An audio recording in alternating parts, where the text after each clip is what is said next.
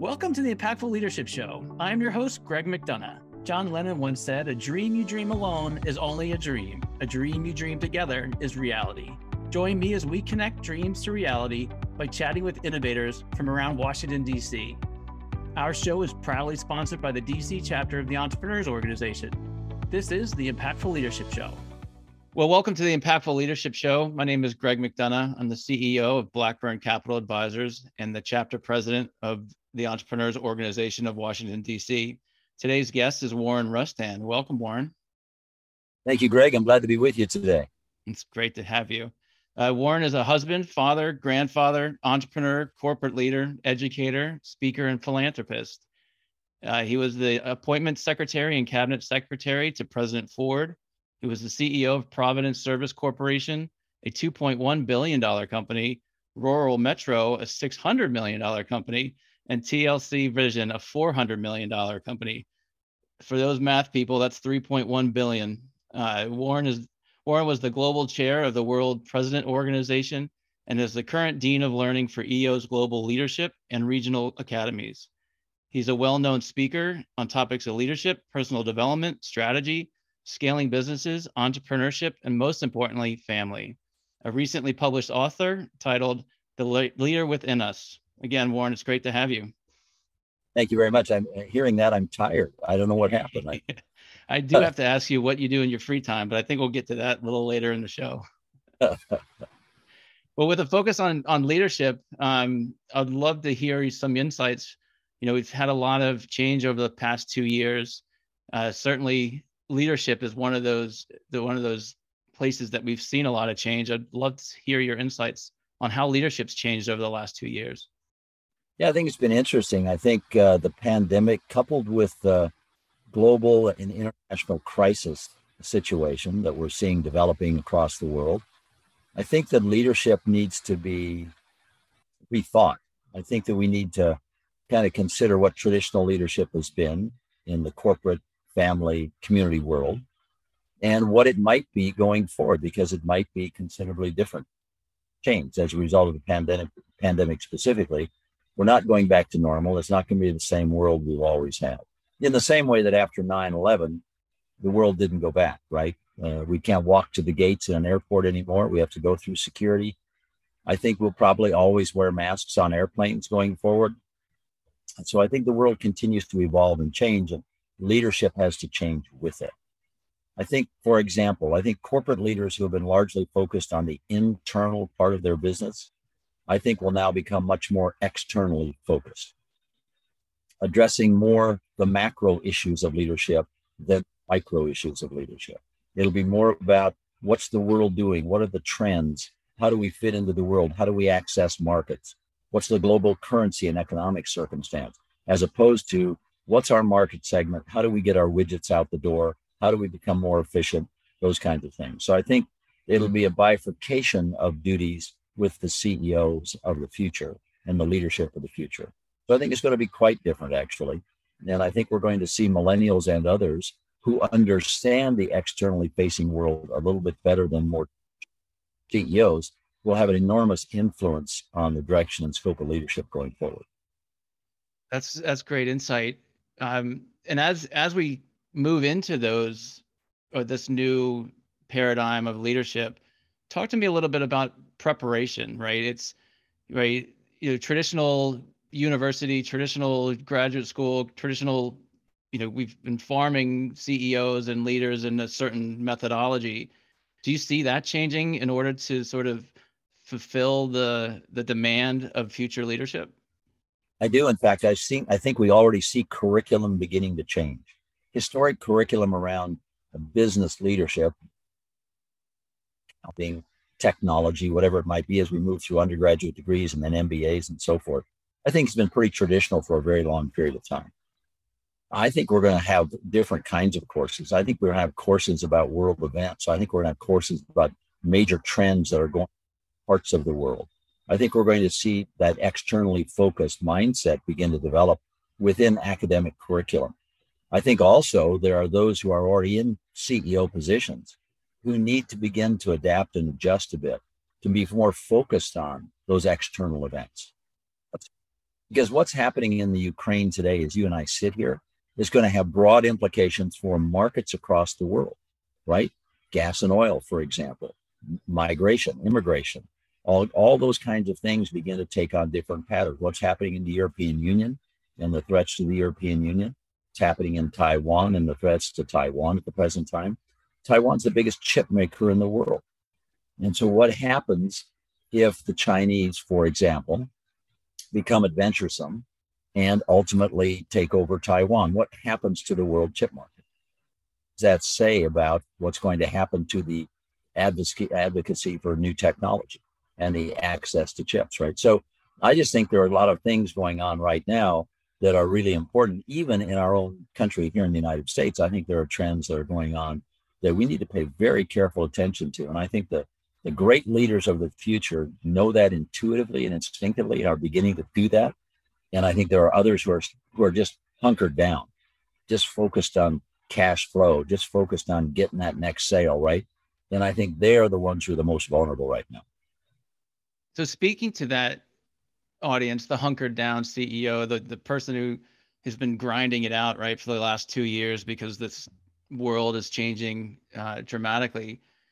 What are what are some steps or or mindset that they can have to start thinking a little bit differently, or or or put it differently, how any insights on how to to help that CEO who's been so focused on cash flow, so focused on making payroll, so focused on getting the widgets out the door, worrying about supply chain, to step back from the business a little bit and think more broadly so they they can absorb the global information that's available?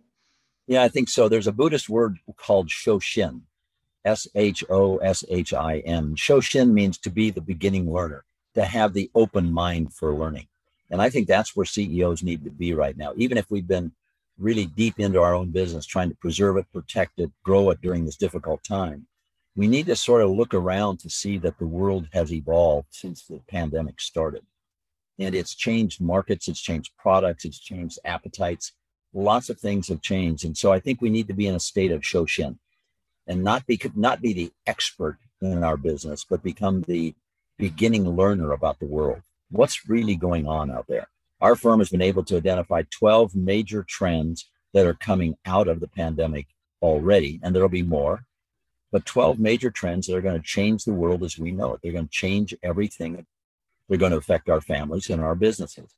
And are we as CEOs paying enough attention to those things to know that um, what we might be offering in terms of products and services may have to evolve and change in order to meet those trends and those demands of a new society? So I just think we have to be much more alert, much more open to learning than we've ever been before. Are you willing to share two or three of those trends that you've identified? Well, yeah, some of them are some of them are obvious, right? So um, online education. There may be about 20% of students who never go back to school, who will always do online learning. Well, that has a huge impact for families, especially if you have two income wage earners in the same family, right? If you have children at home all day, right? So that's that's a small but subtle yet dynamic trend for families and education, right? That also affects the funding of education, it affects the number of classroom teachers, it affects a whole range of issues. There's a ripple effect and a multiplier effect to every small thing like that. Online work would be another one that's obvious. We have maybe 25, 30, 40% of workers who will never return to a corporate environment. They're always going to work from home. They're always going to work remotely. In fact, there was a very large private investment banking firm in New York on Wall Street who said all of our workers will be back by July 1st right? That's going to be required. Well, 40% of those workers said, if that's your requirement, we quit. We're leaving. And so, this period of time we're living through, which is called the mass resignation, right? The great resignation period, we're seeing all kinds of people leaving their jobs, either for other jobs or to leave the workforce completely. So, the labor dynamics in America certainly have changed right now. Placement rate of people is 1.6, right? The average family has two today. So we're not meeting replacement value. There's going to be less labor in the future than there is today. We have the boomers who are leaving the economy. That's 78 million people. We have the the millennials who are growing into the economy. That's about 78 or 79 million people. So the world is dynamically changing as you and I sit here and talk today, Greg. And I think it's important. So education will be changed. The workforce dynamic is going to be changed. And the third one that I think is interesting, the geography no longer matters. Where you live no longer matters. So there's already an exodus from the major urban centers in America. New York, right? Chicago, Seattle, Portland, San Francisco, Los Angeles. They're moving into the Rocky Mountain states. They're moving into the Midwest. They're choosing smaller communities, more rural communities. Why? Because they can work from anywhere. And they can do it at half the cost that they could in those major urban mm-hmm. environments. So we're seeing these kinds of interesting trends. What happens to commercial real estate if all this comes true? It was already upside down from the 2008, 9, and 10 recession, and now it's been hit again. But we're seeing shopping centers and malls with huge numbers of vacancies, strips, strip mall centers, huge numbers of vacancies. Why? Because people aren't going out there anymore. And then, of course, direct to consumer is a big issue. That's another trend, right? So, this notion that before the pandemic, about 26 to 30% of people ordered online.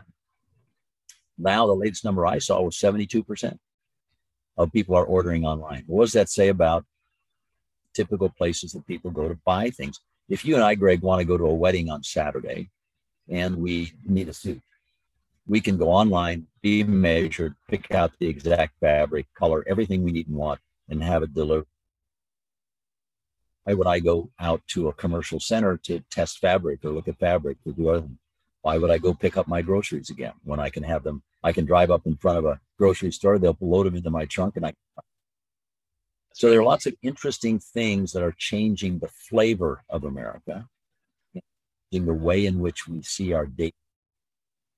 There are other bigger and more interesting trends, but but those would be among four that I would see that just kind of interesting. They change our behaviors. Yeah, those are powerful observations for sure. You know, another one that I've noticed is this blending between corporate life and family life, right? We're now sitting in I'm sitting in my bedroom, right? I've got a little backdrop so you don't see my dog sleeping on my bed. But for the last handful of years, my kids have been involved in meetings, my kids have been involved in my wife's meetings. There's been this blend between corporate life, company life, and family life that I also think has an impact on leadership and leadership style, especially within the home. Any thoughts or or reaction to that? Well, I think traditionally, yeah, yes. But I think traditionally the the home has been a, a place for co-CEOs to exist. Our spouses and ourselves share the duties and responsibilities, generally speaking, of our family. We each have our own things that we do well, right? And now that's been blended, as you suggest, in a way that's very interesting because the children are overhearing all kinds of conversations relative to business and activities. Parents are interacting with children even while we're on Zoom calls you know, we're waving them off or asking them to be quiet or whatever it might be. And so it changes the dynamics in a family. And I think children are going to mature more rapidly and more quickly. They're going deeper knowledge of interesting subjects that they hear around the house that they haven't heard before. I also think it places a tension on the family in many that we haven't seen before. And that tension isn't always helpful. And we've seen some social issues begin to develop as a result of that you know, it's it's hurting kids to be isolated. You know, look out for them, not seeing their friends, not interacting, not socializing, not developing those skills that are necessary to move through the adult world. Seen some dangers and difficulties that we've seen. Teen suicide has gone through the roof. So it hasn't all been positive as we see things that have happened in the home. But I do believe there are many families that have been strengthened by this many families that have done much better as a result of this and are much closer as a result. Many fathers and mothers who have been spending their time long hours at work now spending more time at home. That interaction for many has been very positive. So I wouldn't want to picture, paint a picture that it's all negative, but I think there are a lot of great things that have come out of this period of time as well.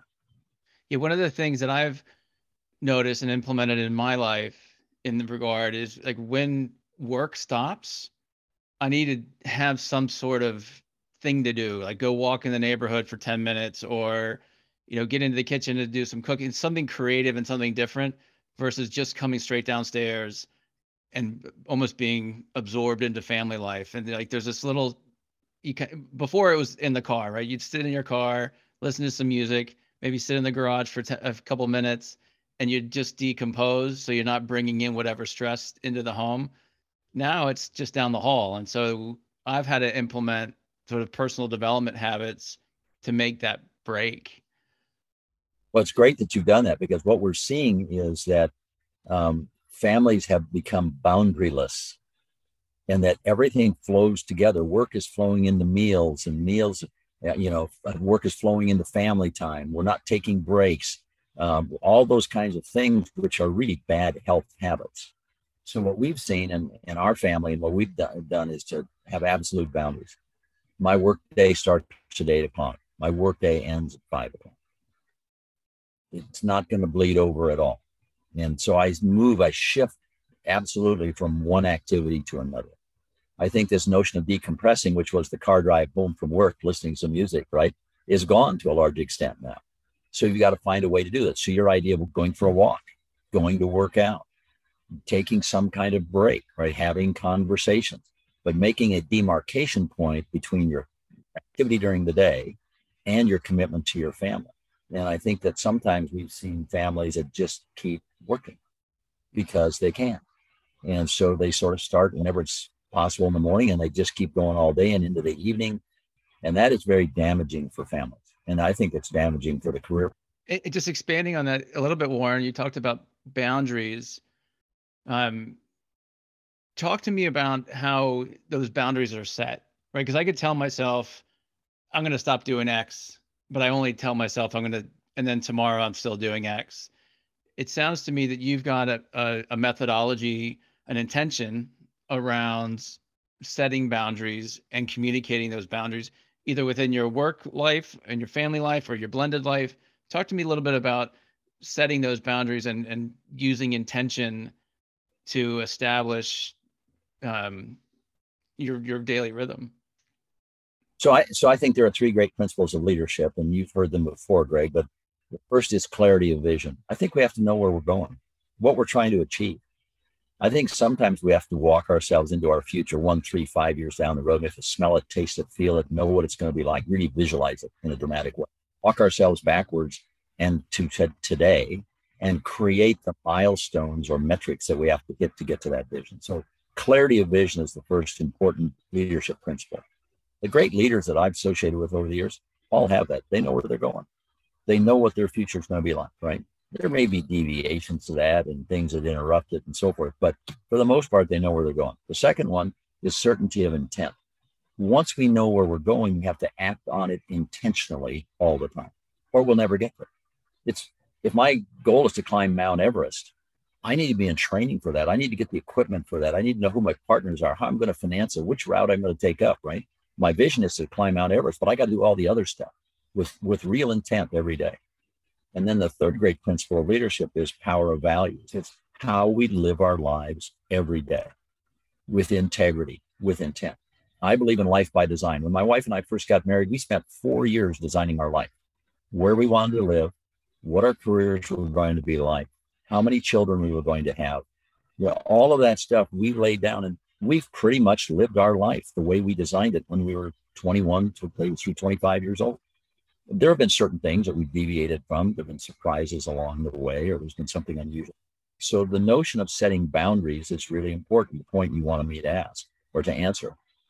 Everything I know in my life, because I'm an athlete, I'm a jock, right? So everything I know is about playing on a field or a court or an arena. And there's a dimension to that, right? And when you play inside that, there are rules that govern the game. There are expectations about performance. When you step outside those boundaries, there aren't any rules. So I describe them as the negotiables and the non negotiables. If you're in the field of play, the arena, the court, right? Then you follow the rules and you can negotiate those rules to some degree you can figure it out. Once you step outside that arena, there are non negotiables, right? So if our children, for example, step outside the, the court of our family or the field of our family, and they get involved in drug use, or they get involved in gang activities, or they get involved in alcohol, or whatever it might be, For us in our family, those are non-negotiables. There are absolute consequences for that, and we're not going to stop it. Child has made a decision to go outside the boundaries of the family, and they are support them, will love them unconditionally, but they must suffer the consequences of their actions. If they're inside the field of play, we can help them, we can guide them, we can coach them, we can do a lot of things, right? We can buffer some of that. But once they make choices to go outside the field of play, they're on their own. I think this notion of having boundaries in our work life, in our families, in our community activities is really important. What's our field of play? What are the rules that govern that field of play? And what are the negotiables and non negotiables associated with that? We try to get real clear on that.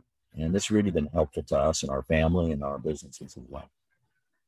It sounds like that's been a, a life's work. You know, it's not something that you sit down one afternoon over a cup of coffee and you figure it out. You know, it, it sounds as if this is something that you talk about, re revisit, you know, annually, monthly, quarterly. You know, it's a process.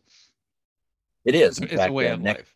And in fact, you're right, Greg. In fact, next weekend, uh, we have planned our family annual meeting. Our whole, all of our children come together three days. Our oldest son and our daughter co-chair the event. My wife and I are advisors to the family now, and they create the agenda with our input, and we sit down and talk about those things that are important for our family. And so it is it is about planning. It's about in the same way that you and i greg as we build our companies we have a specific plan. We have specific goals and metrics and architecture to go with that building of a company. I've built 17 companies. And they're on culture. You focus on finance. You focus on markets. I mean you have a plan to actually build something. I think that's true of a family. I think a family has to plan. It just doesn't happen spontaneously. Maybe think about it this way greg. When you and your wife got married you were a startup you're just a startup. You each brought your life experiences into your marriage. And it was each of you had a totally different startup. life. yeah, it was a startup. and then you decided to have children and get a career and so forth. And, and so now you're an early stage organization. And if you look at the life cycle of a corporation, it's very similar to the life cycle of a family. And so you get through this early stage, you begin to grow, you begin to develop, crisis hits you, change hits you, all kinds of different things, choices and decisions you have to make, right? And then almost all families get to a period of just like a corporation, a period of stagnation. Somewhere out there, things get kind of blah. They sort of get boring. Every day seems to be sort of just a repeat of the previous day. Now, at that point, companies and families either reinvent themselves or they start like an airplane going nose down into some cat- catastrophic event, right? Divorce, children finding outlets that are not good, right? Some harm comes to that family unit. So we continuously need to reinvent, reinvigorate, reestablish our families and continue to grow the families, just like we do with companies. You know, I took over a company that was a, a billion dollars in revenue. We grew it to $2.1 billion in 30 months I think you got to do that with families. We have to reinvent, recreate, strike out in new directions and build new structures. And I think if we do that with our family, our family is always exciting and fun. You you are aware that our family all lives together, all three generation live together on a little farm here in the middle of Tucson, Arizona. We've got 60 acres. The kids have built their homes. So when I go, my office where we're talking from right now is five minutes from my home. So I drive home and we've got grandkids and kids everywhere. It's just fun. You know, that's what we want. It's not what everybody wants, but we want. And we designed that. We wanted our children living with us and having fun with it. They've all got their own careers. They're building businesses for them, are CEOs of their own companies. They're all doing great. But it's just it's just this notion that that was our design. That's what we decided for ourselves. I think every family can make those choices. If you don't like living in New York, move out of New York. Right? If you want to be a farmer, go be a farmer. Go do what, what our heart tells us to do and our passion tells us to do. Let's enjoy life. Know, we've got about 80 years on planet Earth, right? According to current statistics and mortality, we've got about 80 years. 80 years in the history of the Earth is a nanosecond in time. Life goes so fast. Why wouldn't we be doing what we want to do and enjoying what we want to do? We do decide to do something we don't like? Why would we live in a place we don't like to live? Why would we get up unhappy? Life's about joy and life's about happiness. So let's go do what makes us happy. Sorry for That's that. right. And we're doing it, right? We're That's right. At least. That's right. That's exactly right. You know, Warren, just shifting topics a little bit um, for our audience, tell us a little bit about your background, like where you grew up, how you ended up where you are today. Kind of give us the the snippet from day one to day today. Um, your background. I'd love to learn a little bit more about you personally. I, I give you try to give you the one minute version if that's okay. First of all, I was born and raised on a small isolated farm near the Canadian border in Minnesota. Cold, gray, dreary. I stayed there until I was 12 years old. My dad was my greatest mentor and teacher, but our family worked together and we grew what we ate. I mean, we didn't have enough money to do anything. We were just poor. My dad became a pretty good farmer over time and bought a couple of farms, and then he decided we should move to California when I was 12. So we moved to Southern California near the beach, near Huntington Beach, Newport Beach, that area. And so I, I grew up in my teenage years being a surfer and playing basketball and, and loving the quality of life in Southern California. And then it came time to go off to college, and I had a couple hundred offers to play basketball. And I went, chose the University of Arizona, went down there. Third day I was there, I met this, fantastic co-ed. She was beautiful, smart, great, great personality. So I asked her out. She said no. I couldn't believe it. I'm this really good looking, chiseled out of granite guy. She says no. I couldn't believe it. I asked her out the next week. She said no again. I asked her out the next no again. Well, the story goes, I asked her out 53 consecutive weeks. She said no every time. The 54th week, I knew her boyfriend that she was dating had gone to his parents' wedding anniversary for the weekend. So I knew she was, I got a chance, right? So I go ask her out and she says no for the 50. Like men do sometimes, we get stupid. And I started singing and dancing and telling jokes and trying to get her to laugh. And finally, she smiled and said, okay, I'll go out to dinner with you. So we went out to dinner. And by 1030 that night, we had decided there was no reason to date anybody else. So we decided we're going to have 15 kids. Why? Because my jersey number in basketball was number 15 and because my wife said that was also my IQ. So it all worked out really well, right? So uh, we didn't get there because we were told that it was biologically impossible for the two of us to ever have children. We met a young doctor who'd done some work in fertility. Da, da, da, da, da. Long and story, story, long and short of it is that we have seven children, six boys and a girl. The girl's right in the middle, and um, had a wonderful life. But during that four years, we were trying to have children, we studied and thought a lot about where we want to live what do we want to do? For instance, we wanted to travel a lot. So we've traveled our whole life. We've been to 198 countries, children with us. And it's been a huge education for our children and my spouse and myself, right? Cultures, languages, religions. So uh, I think you can, I think you can live and do what you want. Anyway, ended up applying for a White House fellowship, being chosen as a White House fellow, went to work for the Vice President of the United States. He became, he became president of the United States. I was the appointment secretary and cabinet secretary of the president. Had a great time, learned a lot. Um, and then bought our first company really when I left the White House. it was called Swift Ships, and it was a company that built cargo, crew, and utility boats in the offshore oil platforms down south of New Orleans and in a place called Morgan City, Louisiana. We had good luck with that, and we we did a bunch of other companies. It's uh, it's been a fun life. We're very fortunate. That's awesome. Thank you for sharing that. Um, one final question while we start wrapping up. Um, what's excited? What do you what do you get excited about for the future? Well, I get excited for our grandchildren and the world they're going to live in. The children are going to be largely responsible for changing the world in a positive and constructive way. I think my generation has left the world worse than our parents. And so I think we have some work to do in our remaining years here on Earth. And I think we handed it to your generation, Greg.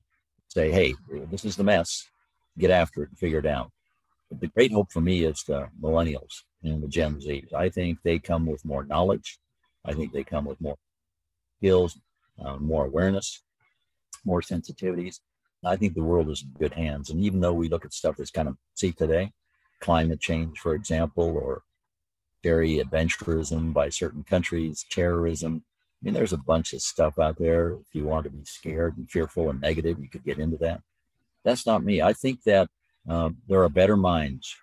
I think there are better people, better values that are coming behind us that are going to be phenomenal. I think it starts with your generation, and I think it continues with the children.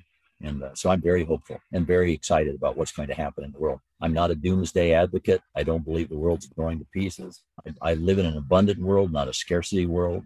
I think that optimistic and positive is inherently better than being negative and scared all the time. So I think it again, life is a mindset. We decide every day when we get up what our mindset is. We can get up mad, we can get up angry, we can be unhappy, or we can get up and be positive and excited and joyful and ready for the day. My dad told me there were two kinds of people that get up in the morning, right? The first kind of person jumps out of bed, says, Good morning, Lord, and they're ready for the challenge of a new day. The other person peeks out from under the covers and says, Good Lord, it's morning. That attitudinal difference is extraordinary between two people. It's just remarkable, right? And and I like the first. I, I get up every day and I have a, a wife that wakes up smiling and is happy and works all day to serve other people. And she sets a great example for me. It's positive, it's fun, it's exciting. You know, that doesn't mean we don't have problems or challenges, but it's how we approach them. That's right. And I think we have we have the chance to be happy. Make the make happy a choice. Well, I suspect it's one of the reasons why we're friends because we both are very aligned uh, in that that positive attitude and appreciation for life and family values. Um, Warren, if people in our audience are curious to find you, what's the best avenue? Are you on LinkedIn, Facebook, any of these social media craziness? Um, yes, I've resisted that for for decades, but with the publication of the book, "The Leader Within Us," I've really um, head to com. You can go to that web- website and you can find out everything about me, how to get the book, to speeches I make, to content that I put on Facebook. In fact, one of the things I did is I, I did 18 episodes on Facebook when the pandemic started about how to think about the pandemic. And if you'll think back, Greg, there were many who thought this was going to be over in a few weeks. There were others who thought it was going to be over in a few months. But our family, all 32 of us gathered, I was traveling in China, Thailand, and Vietnam when we heard in China in January of 2020 that there was a small village. They were controlling. It was okay. By the time we got home, it was a pandemic. We gathered all 30 members of our family and said, okay, let's study 1918, 19, 1920, last pandemics hit the world. Let's study that and let's see what we learned. So we did. Sat down together and said, okay, we need a long-term plan. So we built a two-year plan for our family, all 32, how to isolate, how to protect, how to, how to secure our businesses. We built a complete plan out for two years. That plan expires the last day of February this year. And so that's why our family is gathering the first weekend in March. It's to build the next plan. And uh, believe in planning and we believe in thinking about it. And we have a lot of knowledge now that we didn't have two years ago It's two or three years of our lives knowing this virus is sticking around. It's not going anywhere. Affects our lives in different ways. And there will be new viruses. And there will be new economic circumstances. And there will be new international adventure challenges, just like we're seeing in Ukraine today. It sounds like good content, Warren, for uh, your next book, right? You can do your, your family planning, family business planning, um, you know, the, the do's and don'ts with some templates and some, you know, exercises. It's uh, that'd be really good content. I I was rem- I'm remiss to have not asked you about your book. Um, tell us a little bit about how that came to fruition. You said you've resisted the temptation for many years, and you finally pulled the trigger. Yeah, I did. I for a long time, people have been asking me to write a book about the things I talk about and speak about, and and how we've thought about family and so and so I finally did, under some urging, even by my own family. I wanted to write about how do you live a life by design? What are the principles of designing your own life? And in there, I've included almost 30 stories of entrepreneurs and their families and what's happened to them and how they've lost everything and how they've rebuilt using these very principles of clarity of vision, certainty of intent, and the power of values. Every day to build your life in a very their stories, right? It's their stories. And then as a part of that, it's my story as well. So I write my life story parallel with the stories of these entrepreneurs and then include all of the principles that I use and that we use. So it's it's really a, a recipe or a design piece, an architectural piece of how you can actually live your life if you want to. And uh, so that's how it came about. And and so this next book that I'm sort of thinking about the, the working title is How to Build a Happy, Successful, High Performance Family. How do you do I was, that? I was just kidding. I didn't realize. so we think there are very Didn't mean to steal specific ways of, of yeah we think there are very specific ways of building high performance families just like to build high performance companies using some of the same principles right? So Certainly. yeah so we're playing with that and having some fun with that and maybe that'll end up as a book as well but yeah. So if somebody wants to find me warrenrustand.com is a good place to do it. It's a website where you can access anything you want my including my calendar for speaking. If you want to come and just sit in the audience sometime and hear me speak that's fine too. Life is good and life is full and we're having fun and i really appreciate you, Greg, because you set a high standard in your own life, and we great respect and admiration for you and what you're doing. Well, I, I appreciate that, Warren, for sure. And for all those details for the folks out in the audience, that will be included in our show notes when we're when we're published. So if you didn't write that down fast enough, um, don't worry about rewrite, rewinding and listening. Uh, just check out our show notes. Um, and if you enjoyed listening to this podcast and you think your friends or family would also enjoy it, please share it. We do want to broaden our audience. But Warren, it's been great connecting with you today. I really appreciate your time. Thank you very much, Greg. I'm looking forward to seeing you in Washington, D.C., probably late March, early April. And uh, I can't wait to be uh, reunited with you and have some friendship and some talking. It'll be a lot of fun. But thank you for today. Thanks for the good questions you've asked. Thanks for allowing me to participate with you. And I can't wait to see you again. Thanks, Greg. Thanks, Warren. I'll see you soon. And that's a wrap, my friends. Thank you for spending your time with me. For show notes and other episodes, visit us at impactfulleadershipshow.com. One last food for thought walk on with hope in your heart, and you'll never walk alone.